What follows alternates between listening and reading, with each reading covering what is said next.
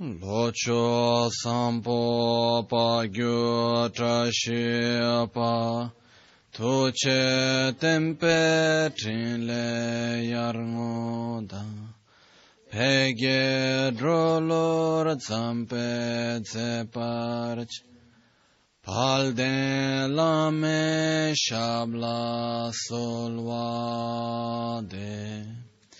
Om a Guru Vajradhara Sumatimu Nishasane Karma Utta Vardanya Shri Badra Varsamanya Sarva Siddhi Hum Hum Om a Guru Vajradhara Sumatimu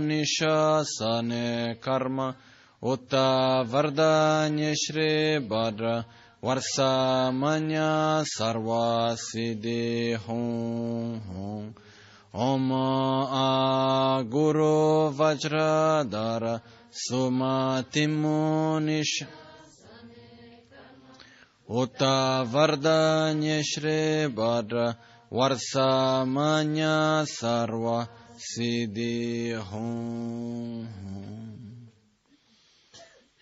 Hakyo ke akudan dagi Lungan pakyo sundan dagi Pakyo ke tudan dagi Yateyerme çintu jingiyalo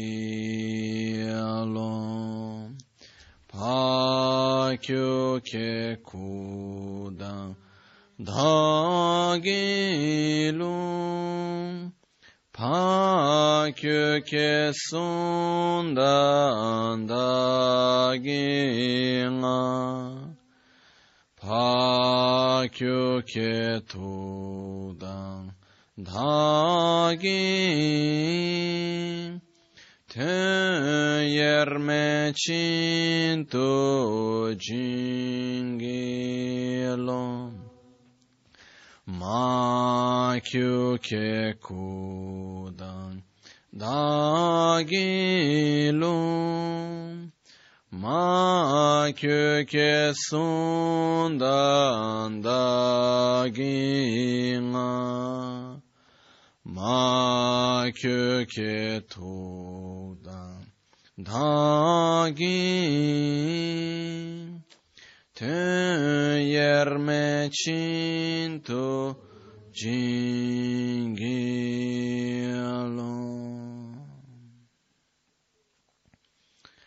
Om Muni Muni Mahamuni Shakyamuni Soham Om Muni Muni Mahamuni Shakyamuni Soham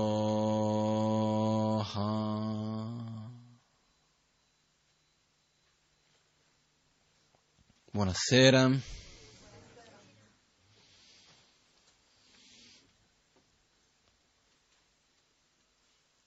Oggi, prima della meditazione, volevo parlare di un, un argomento per me molto importante, qualcosa che magari ho già detto tante volte. Una persona una volta mi ha anche detto, ma agli inizi, quando sono venuto, mi, ogni volta che sentivo una cosa che si ripeteva mi rimaneva un po' ma come, questa cosa ho già sentito dire, no? Però quello che accade è che tradizionalmente, questo già da sempre negli insegnamenti, esiste moltissimo la ripetizione. Perché? Anche quando facciamo le preghiere, le prime preghiere dobbiamo ripeterle almeno tre volte. Perché questo? Perché noi impariamo con la ripetizione. Perché noi certe volte abbiamo questo concetto sbagliato che basta capire per imparare. Non è così.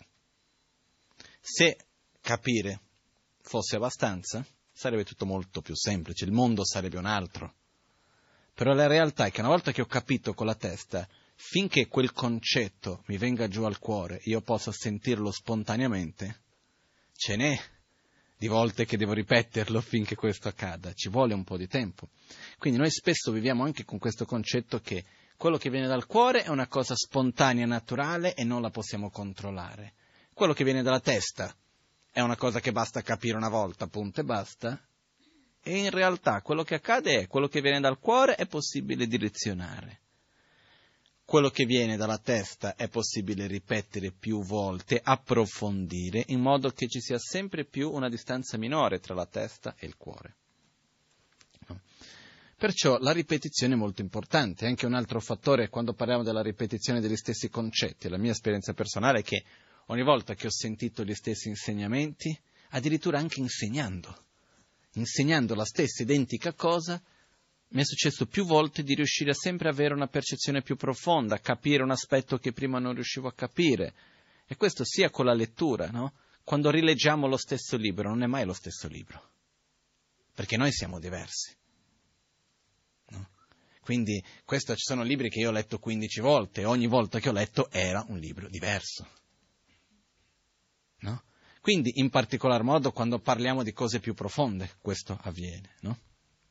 Perciò oggi volevo parlare di qualcosa che ritengo molto importante e che allo stesso tempo ho già parlato tante volte.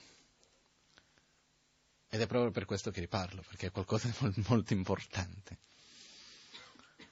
C'è qualcosa che ci accomuna tutti, ovunque andiamo, con qualunque persona troviamo, non importa se siamo in Italia, in Brasile, in Tibet, in India, ovunque sia, che è un profondo desiderio, che è quello di essere felici. Questa è la base di tutto. Il desiderio di non soffrire e il desiderio di essere felici.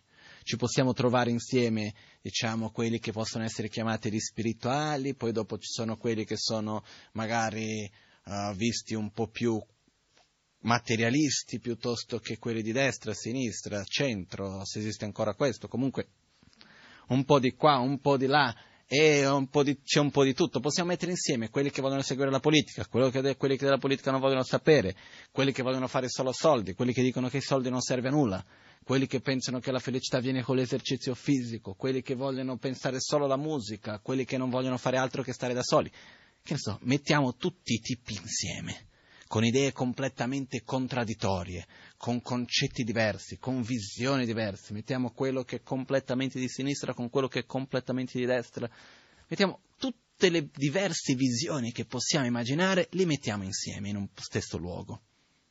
C'è una cosa che è ancora uguale. Tutti fanno tutto quel che fanno pensando che è il meglio per la propria felicità pensando che è il meglio per uscire dalla propria sofferenza, sia per se stessi, spesso anche per gli altri. Quindi, in realtà, qual è il termometro di giudizio per dire se un comportamento è giusto o sbagliato? Se una scelta di vita è giusta o sbagliata? Se un sistema è giusto o sbagliato? Se funziona o non funziona? che alla fine quando qua parliamo di giusto o sbagliato è per dire ma funziona, va bene o non va bene.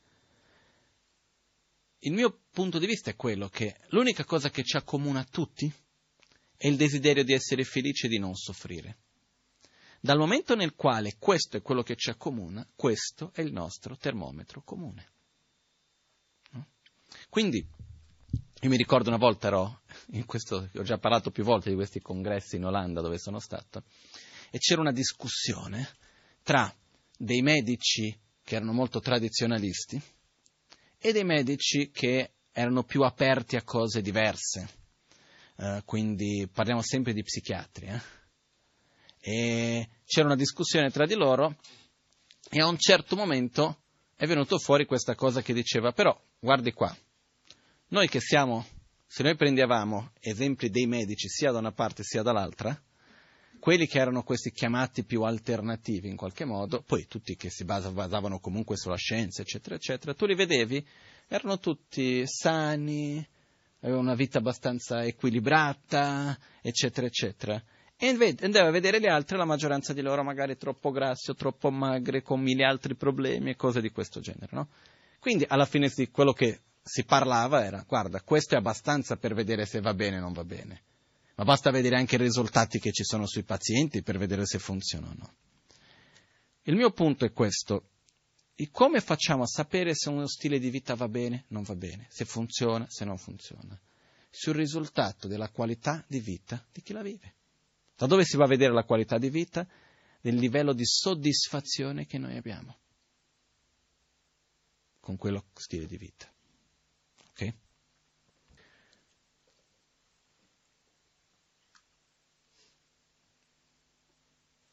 Ovviamente non è una cosa facile da vedere subito, perché ci sono momenti e momenti.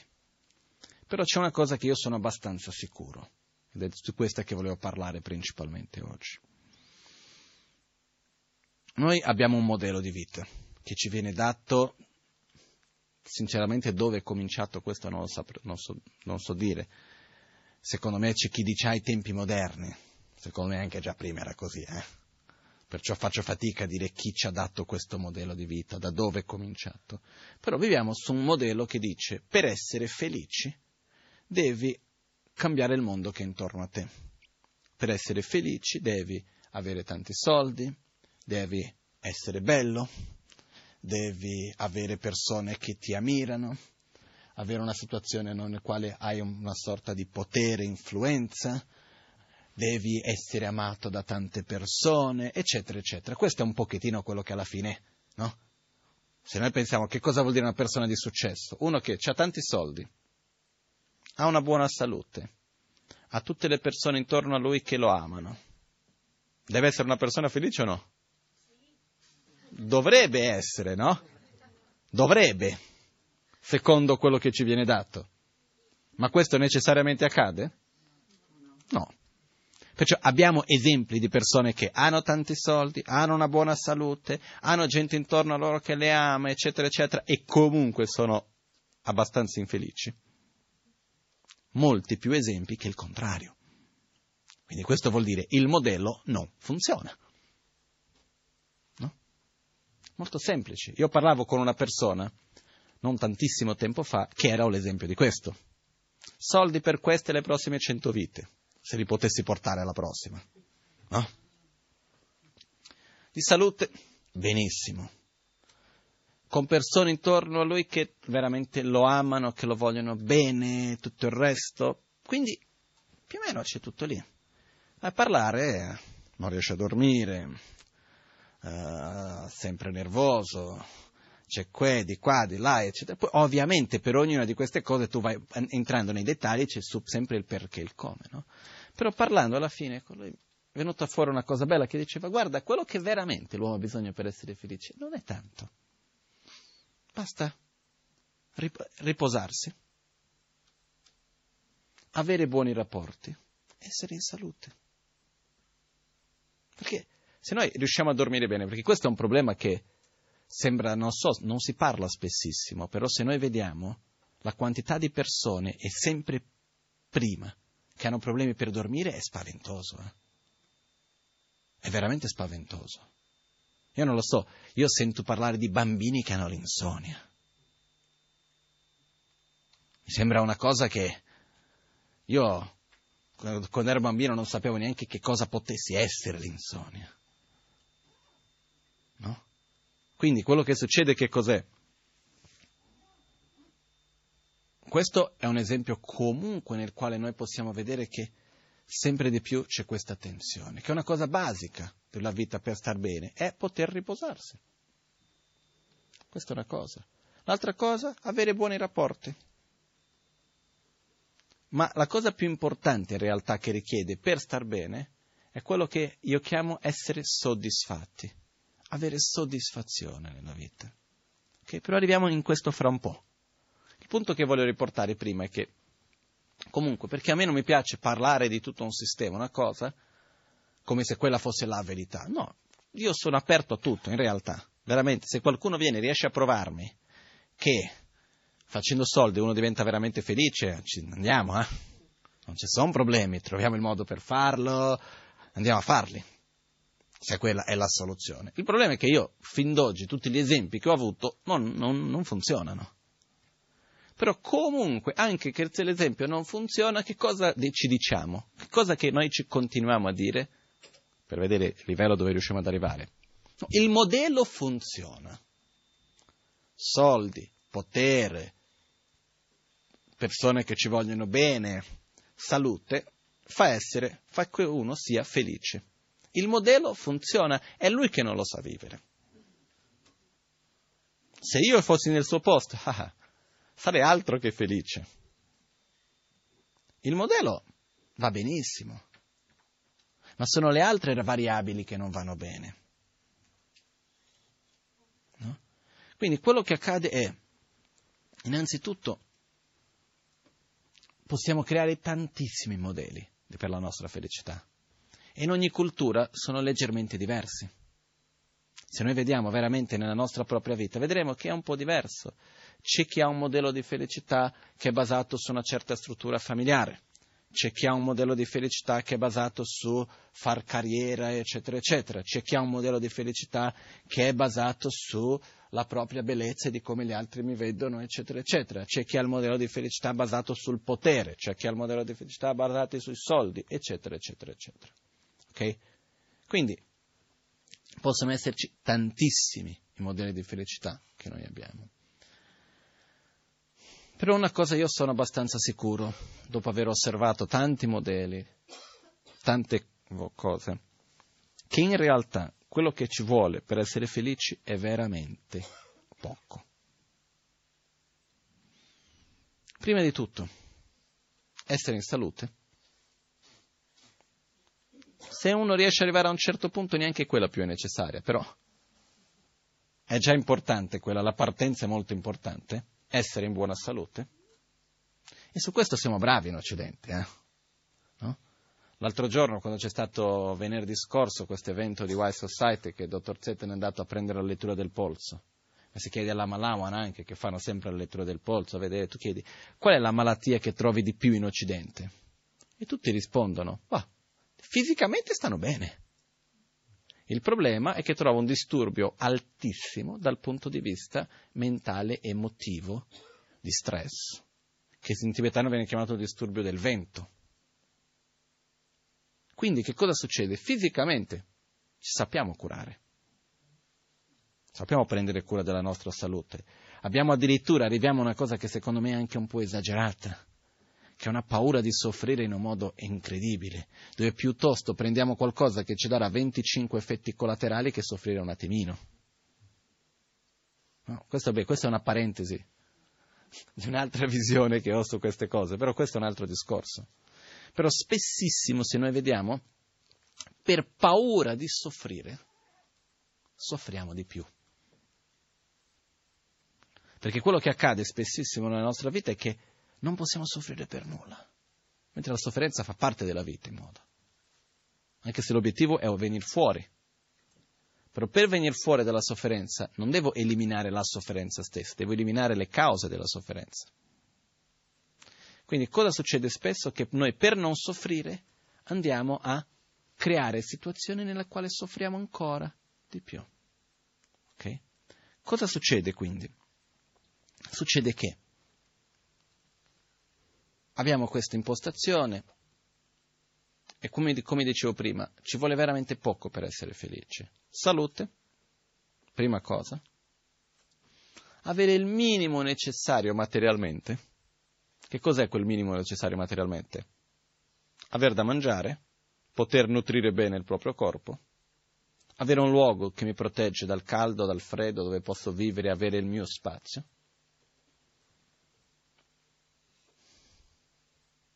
principalmente questo.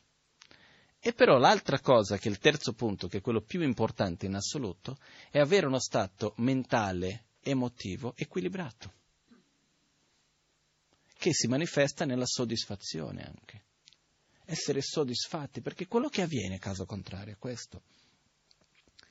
Se io non riesco a trovare uno stato mentale, emotivo, di equilibrio, non importa qualunque cosa che io riuscirò a ottenere fuori, mi riporterà a uno stato di insoddisfazione. Però qualcosa qualcuno mi risponde, ma no, io per trovare quello stato di equilibrio non posso vivere questa situazione, non posso vivere quella situazione, devo mettere a posto questo, devo mettere a posto quell'altro, eccetera, eccetera, eccetera.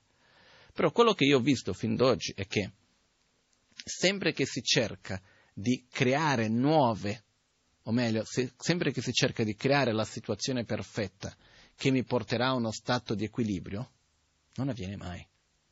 Si riesce a ottenere quello, dura per un attimino e subito dopo succede qualcos'altro. No? Quello che ogni tanto scherzando, no? quando si dice non preoccuparti, quando finisce un problema comincia un altro. Perciò questo siamo abituati a vedere. Perciò se noi dobbiamo basare il nostro stato d'animo, il nostro stato mentale sulle condizioni esterne, siamo fregati. Alla partenza. È un po' come la, quello che ho già detto più volte, che proprio quando l'ho sentito la prima volta mi ha proprio sconvolto, che è il concetto di la propria definizione di economia nella quale noi viviamo. No? Oggi si parla di crisi, ci sono problemi nell'economia di qua, di là, l'economia non riesce a sostenere tutto, però vi dico, ascoltate bene, la definizione di economia, quella che si insegna in università, quella quando si studia che cos'è l'economia. L'economia è la scienza che fa in modo che risorse finite possano soddisfare il desiderio infinito dell'uomo. Che risorse finite possono soddisfare il desiderio infinito. Ma stiamo scherzando? Ossia, è già contraddittoria in se stessa, la partenza è già nata male. Perché come faccio io con qualcosa di finito soddisfare qualcosa di infinito? Peggio ancora, come è possibile soddisfare qualcosa di infinito? È impossibile, è come se prendo un buco nero e non importa quanto metto dentro, non si riempie mai. Quindi qual è la soluzione in questo caso? Lavorare non in soddisfare il desiderio infinito, ma in cambiare questo desiderio infinito e trasformarlo in una soddisfazione, un processo interiore. Il problema non è, da, come si può dire, dalla risposta delle cose, no? abbiamo la domanda e la, la risposta, chiamiamo magari in questo modo. Il problema è nella domanda. Il problema non è co- dove è la soluzione per soddisfare il desiderio infinito. Posso trovare, cercare qualunque cosa, non sarà mai abbastanza. Il problema è nella domanda stessa. Il problema è nel credere che il desiderio possa essere soddisfatto in quel modo lì, usando qualunque metodo che sia essi. Quindi partiamo già alla partenza. Non funziona in questo modo. È un po' come dire, non lo so, io voglio che l'acqua bruci. Posso fare di tutto per far bruciare l'acqua. Non ci riuscirò mai. Già la partenza parto male, va contro la sua stessa natura. Quindi quello che accade è, ognuno di noi ha una sua vita, siamo cresciuti in una cultura, in una società e tutto questo va bene e non possiamo fare altrimenti. Okay? Io non voglio assolutamente neanche far passare l'idea che la nostra società è sbagliata, che va tutto male, che dobbiamo cambiare cultura, non è questo. La nostra cultura va bene, ovviamente ci sono aspetti che se si cambiassero non sarebbe male, però quello è un altro discorso, in un modo generale va benissimo. Okay? Non esiste cultura nel mondo che non abbia i suoi difetti. Però quello che succede è, ci sono alcuni aspetti del mio atteggiamento che se io riesco a cambiare, riesco veramente ad ottenere qualcosa in più. Perciò, alla fine dei conti, per, per quale ragione viviamo? Magari non è una domanda proprio facile, no? Se no si chiede, ma perché viviamo? La mia domanda non è da dove siamo venuti, chi ci ha messo qui, non è quella domanda. La domanda è perché viviamo, per chi ce lo fa fare, perché ci viene voglia di andare avanti, perché facciamo quello che facciamo, perché alla fine ci svegliamo al mattino, dobbiamo fare mille cose, risolvere problemi, andare di qua, andare di là, ci relazioniamo con uno, con l'altro, facciamo tante cose, perché?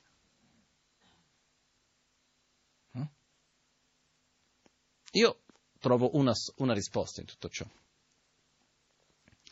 che è quello che ci spinge. Volendo possiamo anche trovare altre risposte. Però quello che ci spinge in tutto ciò è una cosa molto semplice. È la volontà di star bene. Quello. Che cos'è che ci spinge ogni giorno? Che cos'è che ci fa risolvere un problema? La volontà di star bene. La volontà di non soffrire. È quello che ci spinge ogni giorno a fare tutto quello che noi facciamo. Okay? Visto questo, teniamo questo da una parte. Ciò che ci spinge a fare ogni cosa è il nostro desiderio, che l'altro giorno vedevo magari la parola anche migliore che desiderio è la brama, che è ancora più profondo. Di essere felici, di non soffrire, è da una parte. Dall'altra parte, che cosa troviamo?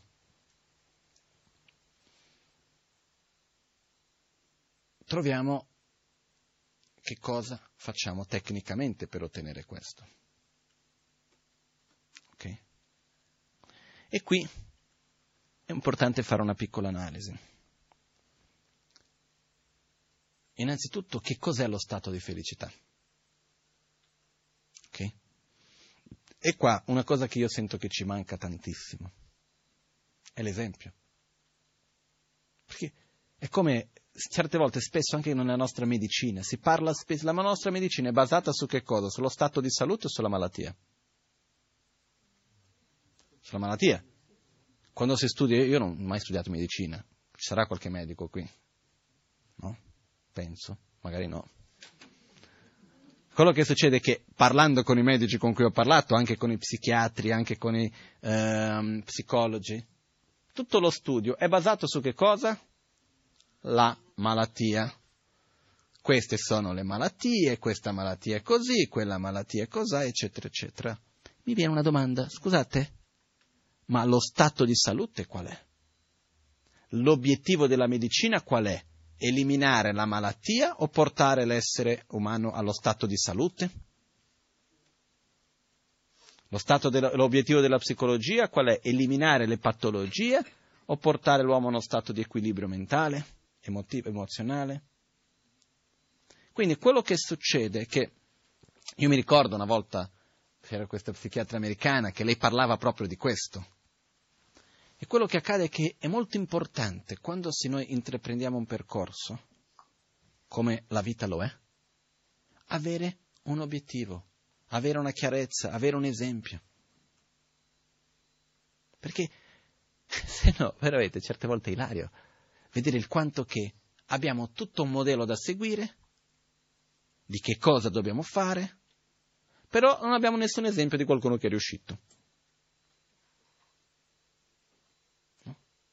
Per dire, tutto quel modello che abbiamo parlato prima, soldi, potere, eccetera, eccetera, eccetera. Trovatemi dov'è un esempio di qualcuno? Ah, quella, quella, quella persona sta proprio bene. È riuscito a ottenere questo, quello, quello, quell'altro. Sta proprio bene. Io almeno non l'ho mai conosciuto. Magari perché con me le persone hanno l'abitudine di aprirsi. Però conosco persone più stabili, meno stabili, più felici, meno felici, eccetera, eccetera, quello di sicuro. Però sinceramente le persone più felici che ho mai conosciuto fin d'oggi erano persone che erano altro che semplici e che non hanno ottenuto questa felicità tramite uno sviluppo materiale in questo senso. Quindi dove voglio arrivare con questo? È avere un esempio. È importante uno. Perché se io voglio seguire un percorso, voglio assicurarmi che sia possibile raggiungerlo. Dove voglio arrivare? Come voglio fare? Quindi questa è una cosa. Avere, è come per dire, se io voglio guarire la mia malattia, non basta solo voler eliminare quella malattia, io voglio portare me stesso a uno stato di salute. Se la nostra medicina fosse basata sulla salute e non sull'eliminare la malattia, sarebbe tutto molto abbastanza diverso. Nello stesso modo come se nell'antica Cina i medici guadagnavano non per guarire i pazienti, ma per portarli a uno stato sempre di salute. Quindi cosa succedeva? C'era il medico di famiglia, veniva pagato quando stavano bene di salute. Nel momento nel quale uno si ammalava non doveva più pagare il medico. Cosa succederebbe oggi se i medici guadagnassero quando i loro pazienti sono in salute e non guadagnassero quando si ammalano? Primavera, state attenti con l'allergia, c'è questo, quello, quell'altro. Guarda, sta cominciando l'inverno, copritevi i reni. Va, non andiamo contro quelle marche che fanno tutti i giubbottini alti che le ragazzine rimangono con tutti i reni scoperti d'inverno. Andiamo a parlare contro le sigarette piuttosto che queste. Piuttosto... Sai, sarebbe tutto, tutti i medici uniti contro le McDonald's piuttosto che. Voglio dire, sarebbe molto diverso tutto ciò. Ok? Quindi qua sarebbe tutto il lobby, non sarebbe nella medicina, sarebbe nella salute. Quindi funzionerebbe molto diverso. Immagina se io devo pagare la farmacia quando sono in salute, non quando sono malato. Cosa succederebbe? La farmacia cercherebbe di darmi tutto e di più per farmi star bene. Però questo è tutto un altro discorso che nella Cina antica erano un po' più saggi di noi oggi su questo punto di vista. Però quello che... questa è un'altra parentesi sta seguendo l'esempio dell'Occidente, perciò siamo nella stessa strada. Che cosa succede? Succede che il punto che voglio arrivare è questo. Cerchiamo di osservare tutto ciò staccati un attimo, come se noi venissimo da un altro pianeta, se guardassimo tutto un po' da lontano e chiedessimo che cos'è lo stato di felicità che cos'è l'obiettivo finale che uno deve raggiungere? No? In che modo lo possiamo definire? Con una condizione esterna? Io personalmente no.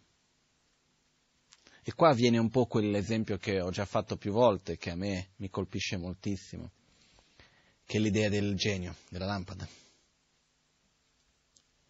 Diciamo che oggi usciamo di qua, stiamo camminando, calpestiamo una lampada, viene fuori il genio. Viene fuori il genio della lampada e ci dà due possibilità, non tre, due. Dite, guarda, io ti do due scelte. La prima scelta il genio dice, guarda, tu in questa prima scelta puoi avere quello che vuoi materialmente. La casa, vuoi avere una casa più grande? Subito. Vuoi avere una casa al mare? Subito in montagna, in Brasile, dove vuoi? Il lavoro? Non vuoi lavorare, vuoi lavorare, vuoi avere l'azienda tutta tua, quello che vuoi, qua. Conti in banca? Non vuoi essere neanche riuscire a leggere i numeri, non importa. Vuoi avere la banca tua? Eccola qui. Quello che vuoi. Vuoi avere la macchina, fisicamente vuoi essere diverso. Benissimo, sei uomo vuoi essere donna, sei donna vuoi essere uomo, vuoi essere alto, basso, quel che sia. Subito. Vuoi cambiare le persone che c'hai intorno? Che come le vuoi? Subito. Cosa vuoi? Definisci ogni cosa che vuoi cambiare esteriormente. Immagina la tua vita perfetta. Okay?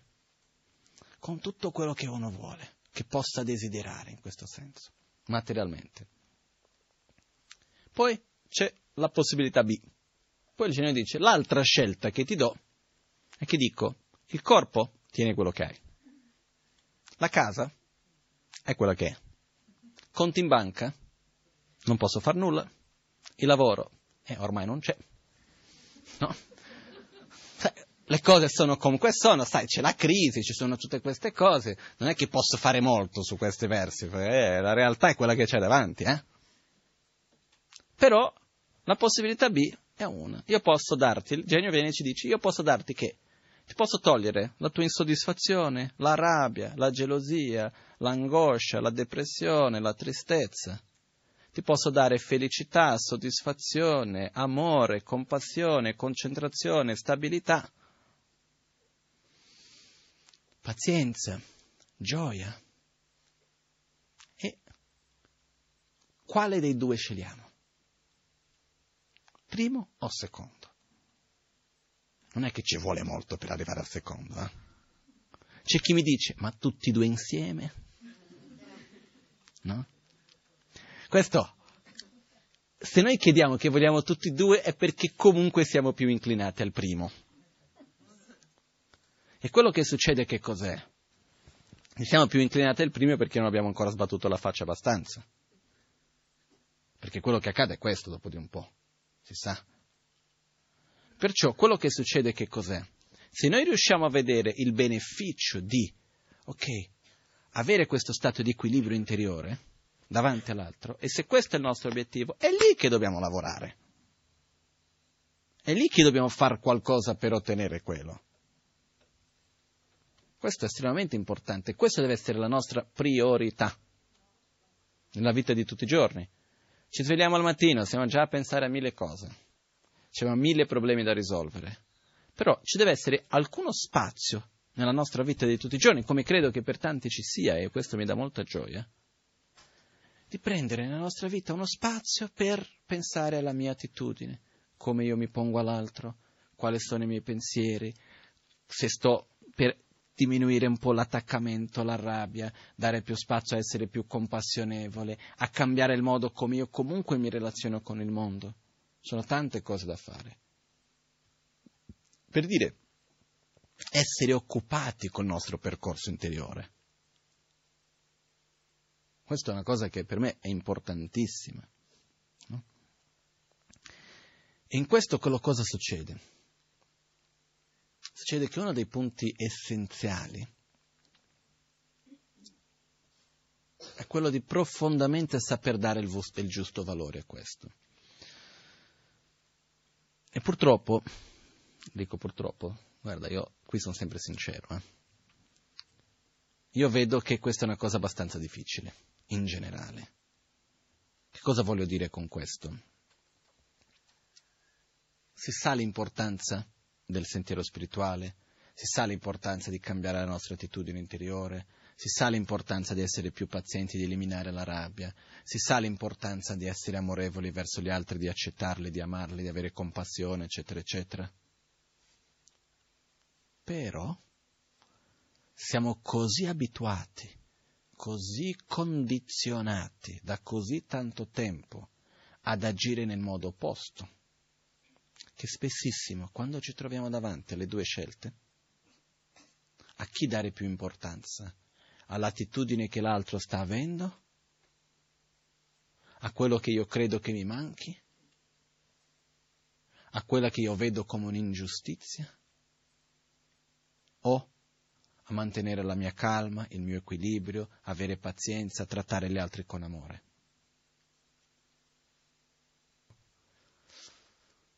Mi sa che sappiate bene di quello che sto parlando, no? Perché quando io dico che per me è molto importante mantenere il mio equilibrio, mantenere la mia calma, avere amore verso gli altri, compassione, pazienza, e c'è una situazione che davanti alla quale io vado ad avere una reazione nella quale perdo queste qualità che prima io vedo così come importanti, vuol dire che io sto dando più importanza a quella situazione. Questo. Una delle cose più importanti in tutto ciò, io credo, sia la nostra soddisfazione. Ma torno ancora un attimo prima, scusate è quello che dicevo, di saper dare il giusto valore, saper dare la giusta priorità alle cose. Perché se no cosa succede? Succede che la parte spirituale sia importante, però comunque diamo priorità alle cose che vengono chiamate mondane. Le cose mondane sono le cose che cominciano e finiscono in questa vita stessa che hanno una loro importanza, sì, però fino a un certo punto. No? Io ho avuto la grandissima fortuna di essere cresciuto da quando sono andato in monastero e dopo anche insieme con la Magancin, insieme con persone che davano la priorità ad altro. Sì, persone che non importa che il mondo possa crollare intorno a sé, sostengo quello che posso sostenere, però non devo mai perdere il mio equilibrio, mai perdere la mia calma, mai perdere il mio amore, mai perdere la mia pazienza. Questa è la cosa più importante che c'è.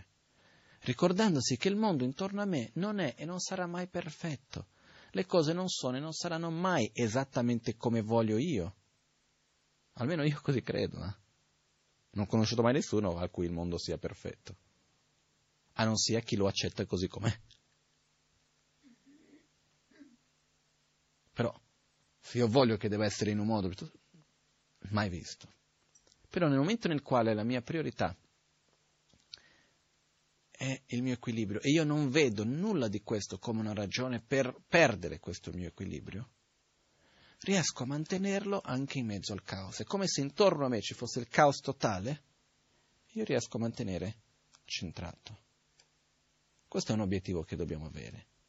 Il più possibile, perché è chiaro che ci sono momenti nel quali uno perde un po', però dopo, se uno ha la priorità in quello, riesce a ritornare. Caso contrario, quello che succede un po' è questo. Mm. Abbiamo un obiettivo, ci poniamo un obiettivo. Facciamo qualcosa per ottenerlo? Riusciamo a raggiungerlo? Siamo contenti per un po'. Che bello, sono riuscito a ottenere l'obiettivo che volevo. Bene. Dopo di un po', che cosa succede? Ho un obiettivo nuovo quello l'ho raggiunto, non mi basta più, ho bisogno di qualcos'altro. E un'altra volta insoddisfazione, tensioni, difficoltà, eccetera, eccetera, per ottenere qualcosa. Si arriva lì, non basta più, ci sarà qualcos'altro. Questo è qualcosa che noi stessi abbiamo già sperimentato tante volte, ognuno di noi. Quindi il mio punto è, quando io guardo per me stesso, e io vedo che c'è, c'è un'attitudine che io stesso la valorizzo tantissimo, ma che spesso non viene ben vista in Occidente. Perché sembra come se la persona diventa senza volontà. Ma ed è quella di accettare il mondo che mi circonda.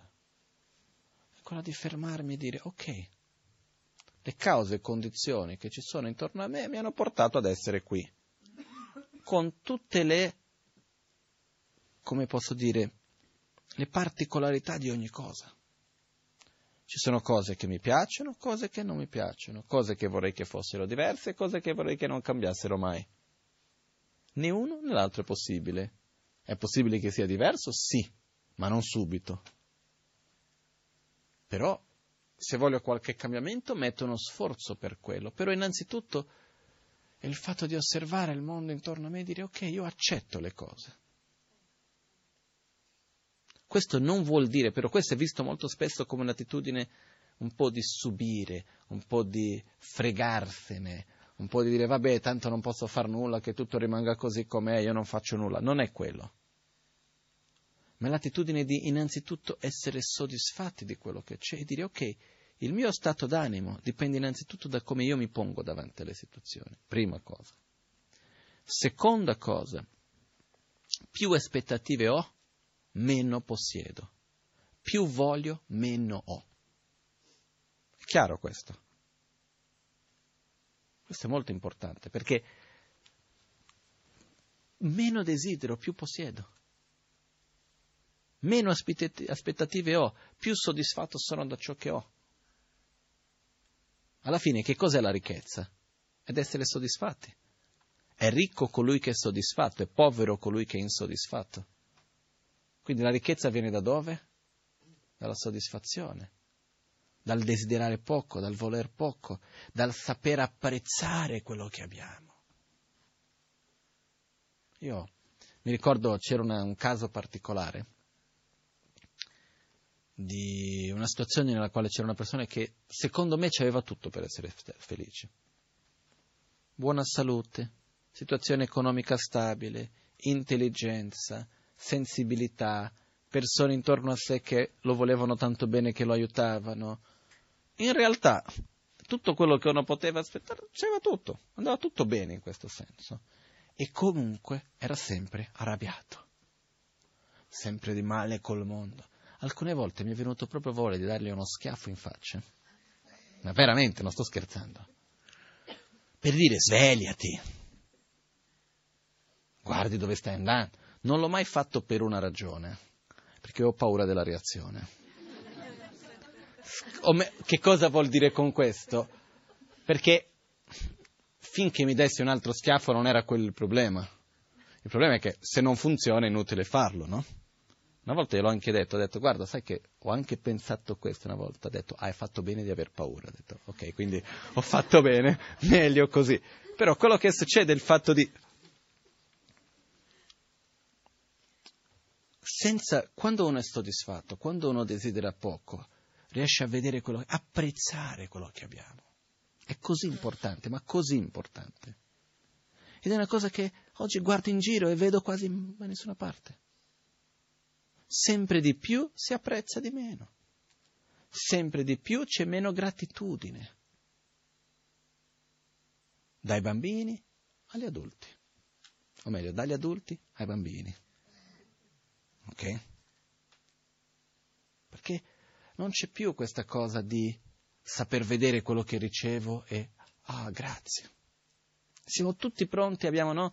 È come Cenresica mille braccia, queste emanazioni di Buddha della compassione, che per la volontà di voler aiutare così tante persone si manifesta con queste mille braccia per poter aiutare tutti.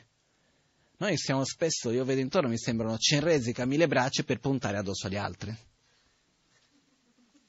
e incolpare ognuno proprie, della propria sofferenza. No? Se non mille, quattro di sicuro, o otto, dipende. No? Perciò quello che succede, le due cose sono estremamente collegate, soddisfazione e gratitudine. Sono molto collegate. Se io non ho soddisfazione e continuo sempre a voler di più, automaticamente non riuscirò mai ad essere grato abbastanza se io riesco a essere grato, se io riesco a avere gratitudine, a ringraziare profondamente di ciò che ho, questo l'altra, volta, l'altra parte mi porta anche la soddisfazione. Quindi uno dei punti che dobbiamo coltivare, coltivare dico perché o lo facciamo quotidianamente, come ho detto oggi all'inizio, dalla testa verso il cuore, caso contrario non avviene. Ringraziare essere gioiosi di ciò che abbiamo, riconoscere ciò che abbiamo, riconoscere ciò che gli altri ci danno, ogni giorno. Questo è molto importante, vi dico come una sorta, mi viene un po' quasi come, sai, accendere l'allarme. Ormai fa, facciamolo presto, se no fra un po' non ci sarà più. Nel senso che veramente prendiamo tutto per scontato. Riusciamo, si, si dice un detto che dice no? Si dà valore quando viene a perdere, quando no? Riusciamo a dare valore quando perdiamo quello. Ormai neanche quello quasi più. Quando perdiamo comunque non diamo valore, diciamo io la colpa che non ho più è tua, sei tu che non hai fatto, eccetera, eccetera. Sì, stavo meglio quando avevo, ma la colpa comunque è tua che non ho più, no? Quindi un'altra cosa anche che io vedo che certe volte rimango un po' perplesso. Siamo spessissimo pronti a puntare il dito addosso agli altri, a non riconoscere ciò che riceviamo e non riconoscere i propri errori. Perché non ce ne sono che non sbaglia. Però ogni volta che c'è bisogno di dire qualcosa che un altro ha fatto, che dobbiamo sentire più che altro è faticoso. Ma o lo sentire dagli altri, ma noi stessi ammettere i nostri errori apertamente. Perché che deve essere così difficile? Mi sbaglio o alla fine se guardiamo nella vita di tutti i giorni è abbastanza così? A me poter ammettere i propri errori è una cosa bella. Ammettere i propri errori vuol dire comunque riconoscere che posso migliorare, riconoscere dove posso cambiare e ammettere il mio errore in quanto mio errore e non, ah sai, io ho sbagliato perché l'altro ha fatto quella cosa lì. Perciò sono dei punti semplici, però importantissimi. Sviluppare gratitudine, saper ringraziare ogni giorno, svegliarsi al mattino, guardare il mondo che ci, abbiamo intorno e dire grazie sono qui. Ho delle cose bellissime, ricevo ogni giorno delle cose bellissime. Ognuno di noi, in un modo diverso, da persone diverse. Però riceviamo tanto, abbiamo già ricevuto tanto. Il fatto di ringraziare ci porta soddisfazione. La soddisfazione ci porta stabilità, equilibrio, gioia. L'opposto dello stress, l'opposto della depressione, della tristezza, del rancore, della rabbia. No? Se noi pensiamo bene, dalla sofferenza che noi, delle, se noi prendiamo tutte le nostre sofferenze, cerchiamo di metterle in certe caselle, fare una sorta di statistica della nostra sofferenza. Quanta sofferenza è fisica e quanta sofferenza mentale? Fisica, ossia dolore fisico vero e proprio, e quanto siano sofferenze mentali. Diciamo che la sofferenza mentale è un po' di più, abbastanza di più. Ok? Questa è una prima parte. Poi, quanta è la sofferenza che abbiamo, sia fisico-mentale, a causa di qualcosa che ci accade, che ci fa del male, e a causa di qualcosa che vorremmo avere, vorremmo che fosse diverso e non lo è. Anche qua, spesso la seconda è di più. Ok? Quindi già da questo possiamo vedere che in realtà per poter arrivare a questo stato che tanto vogliamo di equilibrio, di soddisfazione, di felicità, quello che richiede è un cambio di attitudine interiore nostra. E di questo uno dei punti più importanti è quello di ringraziare, è quello di essere grati, saper riconoscere la preziosità, dare valore a quello che noi abbiamo. Una cosa che negli insegnamenti buddisti si dice, nella filosofia buddista dice che in Occidente spesso è, è difficile anche di trasmettere, certe volte, che si dice la base del sentiero è avere un buon rapporto con il proprio maestro spirituale. Però, per avere un buon rapporto con i propri maestri spirituali, dobbiamo avere innanzitutto un buon rapporto con i nostri genitori. Perché se io non sono capace di essere grato ai miei genitori, come farò a essere grato a un'altra persona dopo? Qualcuno può chiamare, sì, ma cosa vuoi che sia? Mio genitore cosa mi ha fatto? Poi ci sono mille tipi di situazioni, ci sono delle eccezioni nella quale magari la madre avrà potuto molare il proprio figlio completamente, eccetera, eccetera, però sono eccezioni. Anche verso i nostri genitori, siamo più bravi a riconoscere le loro qualità o puntare il dito addosso a loro?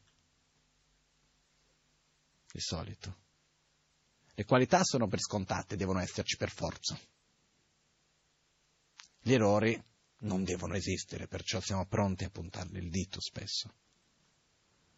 Però quello che voglio dire, quello che il punto importante che si parla qua è innanzitutto il fatto di essere grati, saper ringraziare. Per esempio, quando noi siamo nati, eravamo completamente indifesi. Se non fosse la nostra madre, per curarci, per coccolarci, per darci da mangiare, per proteggerci dal freddo, eccetera, eccetera, eccetera. Saremmo qui vivi oggi? Molto probabilmente no.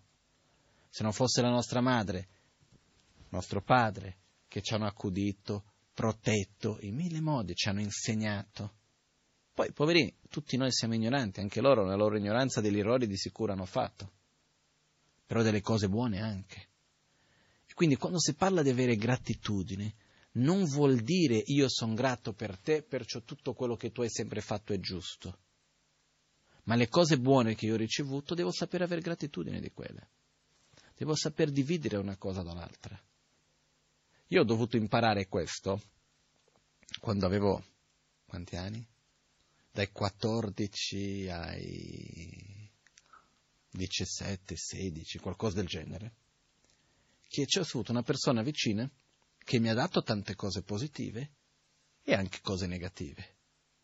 Quindi per dire, mi ha portato diversi benefici, però ha anche cercato di crearmi, mi ha creato tanti problemi anche in qualche altro modo. Perciò io mi sono trovato in una situazione di conflitto perché dico sì, da un lato sono grato per quello che ho ricevuto, però da un altro lato guarda che è meglio prendere distanza, c'è questo, quello, quello, quello, quello, quello e quell'altro problema. Adesso non entro nei dettagli perché genererebbe solo avversione, quindi per questo non, è, non c'è bisogno. Però quello che accade è, io dentro di me, per fortuna sono riuscito ad arrivare a un momento nel quale mi sono guardato e ho detto, ok, sono profondamente grato per questa cosa, quella cosa, quella cosa, quell'altra cosa. E per questo è stata una persona ottima per me, mi ha dato tante cose e sono grato. Invece, per questo, quello, quello, quello e quell'altro mantengo una certa distanza. Quindi, no, in Brasile si dice una cosa, una cosa, otra cosa, otra cosa. Una cosa, una cosa, un'altra cosa, un'altra cosa. Non dobbiamo mettere tutto nello stesso pentolone. Perciò saper riconoscere, saper avere gratitudine in ciò che noi riceviamo, da ogni persona, ogni giorno. Questa è una cosa che ci dà molta soddisfazione ed è molto molto importante per noi, perché quando noi ci dimentichiamo di ringraziare, quando noi ci dimentichiamo di essere grati, diventiamo poveri, diventiamo insoddisfatti, non ci basta mai, è tutto dovuto e mai abbastanza. Ok? Quindi questo è un po' quello che ho già detto tante volte in passato, volevo riportare oggi, che è molto semplice, che se noi riusciamo veramente ogni tanto a fermarci un attimo, vedere quello che noi abbiamo e saper ringraziare, vediamo il quanto la vita è bella, il quanto noi abbiamo. Se noi ci fermiamo e cominciamo a vedere questo che non va, quello che non va, quell'altro che non va, io son, posso assicurarvi che sono abbastanza bravo a competere. Per fare la lista dei problemi posso farla abbastanza lunga. Perché no, come la Magancin spesso, un po' scherzando, diceva, sai, la pratica del dare e del ricevere, che uno prende la sofferenza e dà la gioia, questo è il lavoro dei lama.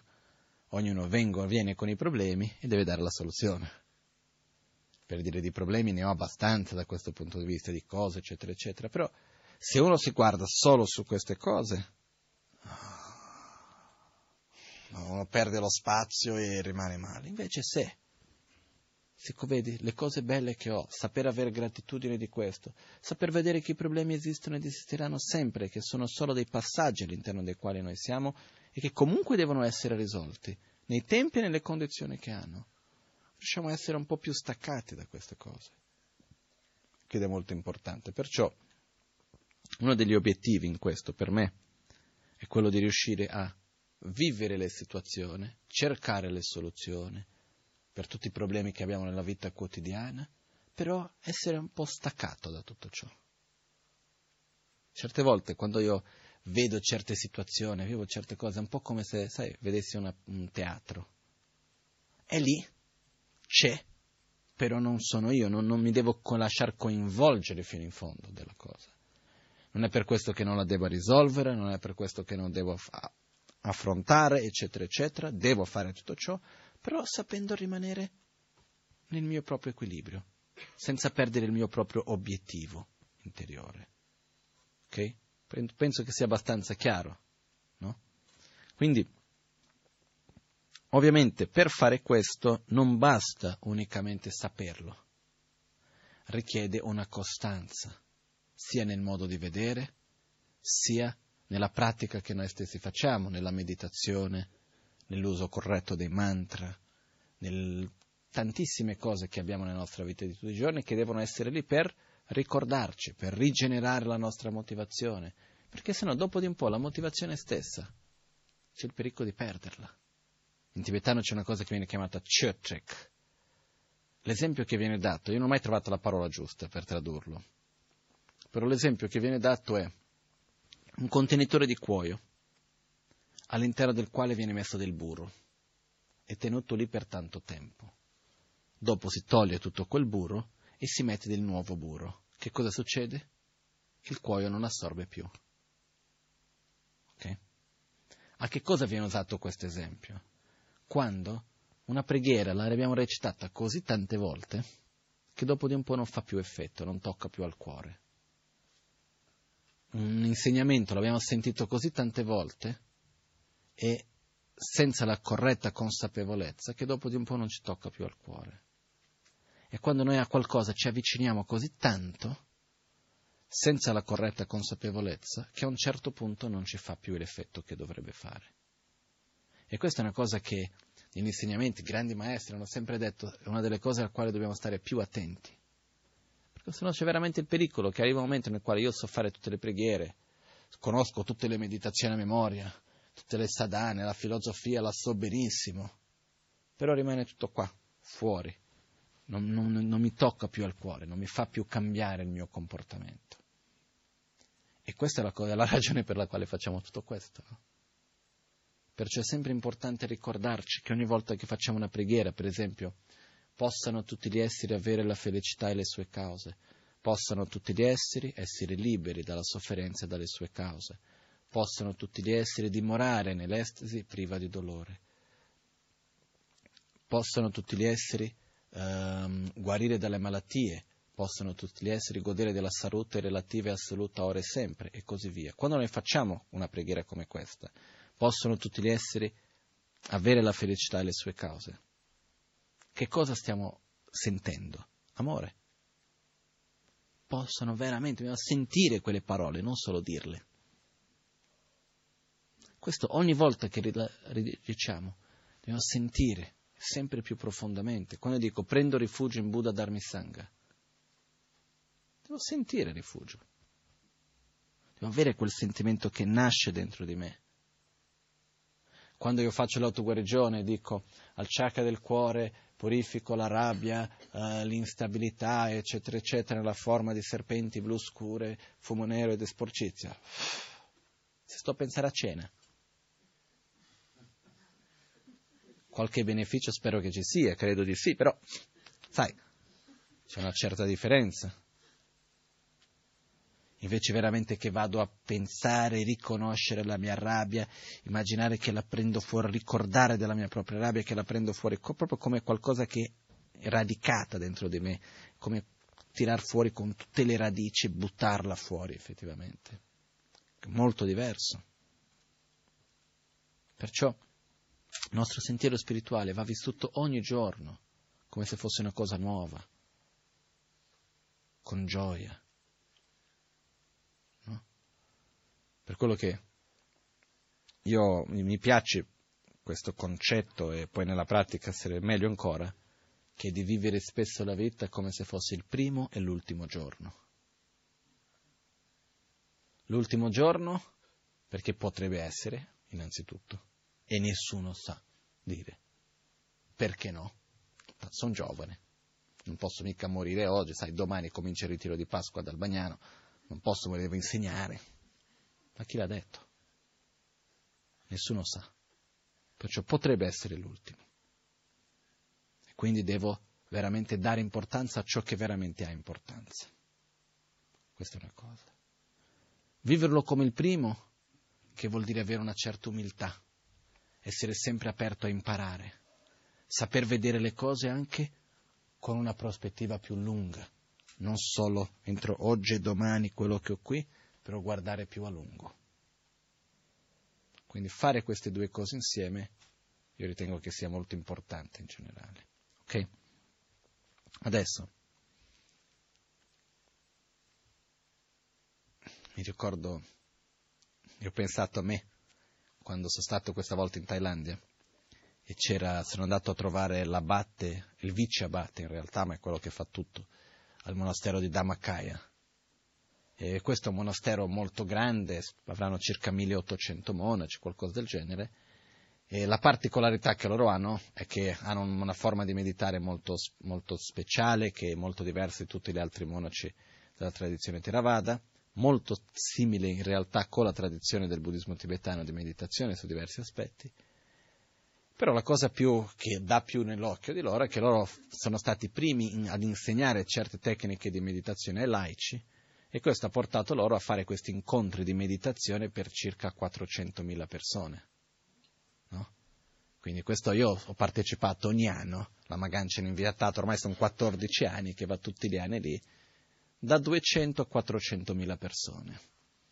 e hanno uno spazio fatto appositamente, loro lo chiamano lo stadio di meditazione, è uno spazio fatto appositamente per la meditazione dove ci sta un milione di persone. Okay? Comunque è gente che di meditazione ne capisce, che insegna solo quello, fa solo quella vita è intorno, poi fanno tantissime altre cose anche. Comunque, la cosa, faccio la parentesi veloce, la cosa bellissima di questa esperienza è essere in mezzo a 400.000 persone in silenzio. No? Qua, cosa lo so, San Siro quante ci stanno? 100.000? 80.000? Pochi, no? Insomma. Io mi ricordo quando sono stato a uno stadio a San Paolo, che era eh, uno dei Paquembu, uno dei più grandi che c'è a San Paolo, l'ho visto, mi è sembrato piccolo, no?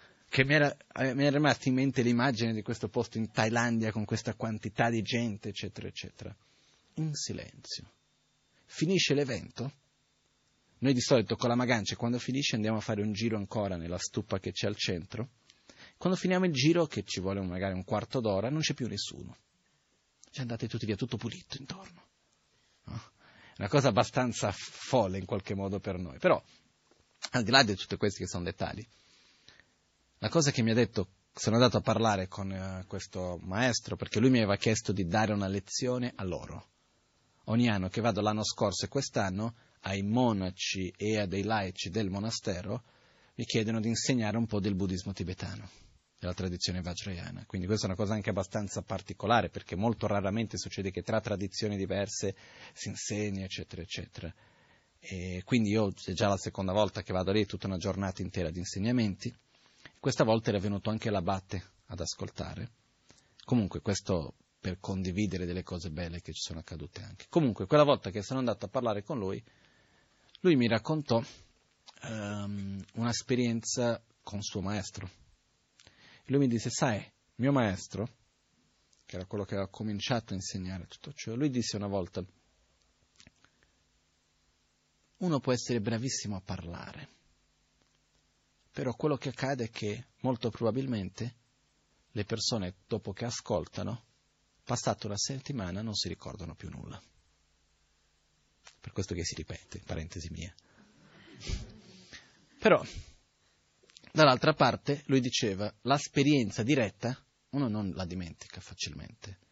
Per questo, quando veniva qualcuno da lui, che voleva parlare con questo maestro, lui diceva, ok, prima di tutto, prima di parlare, siediti, meditiamo. Guidava la meditazione, li poneva lì a meditare. Finito di fare un quarto d'ora di meditazione, ok, adesso se abbiamo altri minuti parliamo pure quindi poneva sempre questa importanza molto diretta. Questo mi fa ricordare il fatto che innanzitutto in Occidente spesso cerchiamo di capire le cose con la testa innanzitutto, però è molto importante sentire il cuore. Questo è molto importante saperlo sentire, saper dare il giusto spazio e seguire questo. Perciò anche la meditazione, certe volte, anche se noi non capiamo, ma riusciamo a sentire il beneficio, e questo è anche molto importante. Ok? Perciò con questo io ho il mio difetto che parlo troppo, perciò adesso basta parlare. Ci mettiamo a meditare.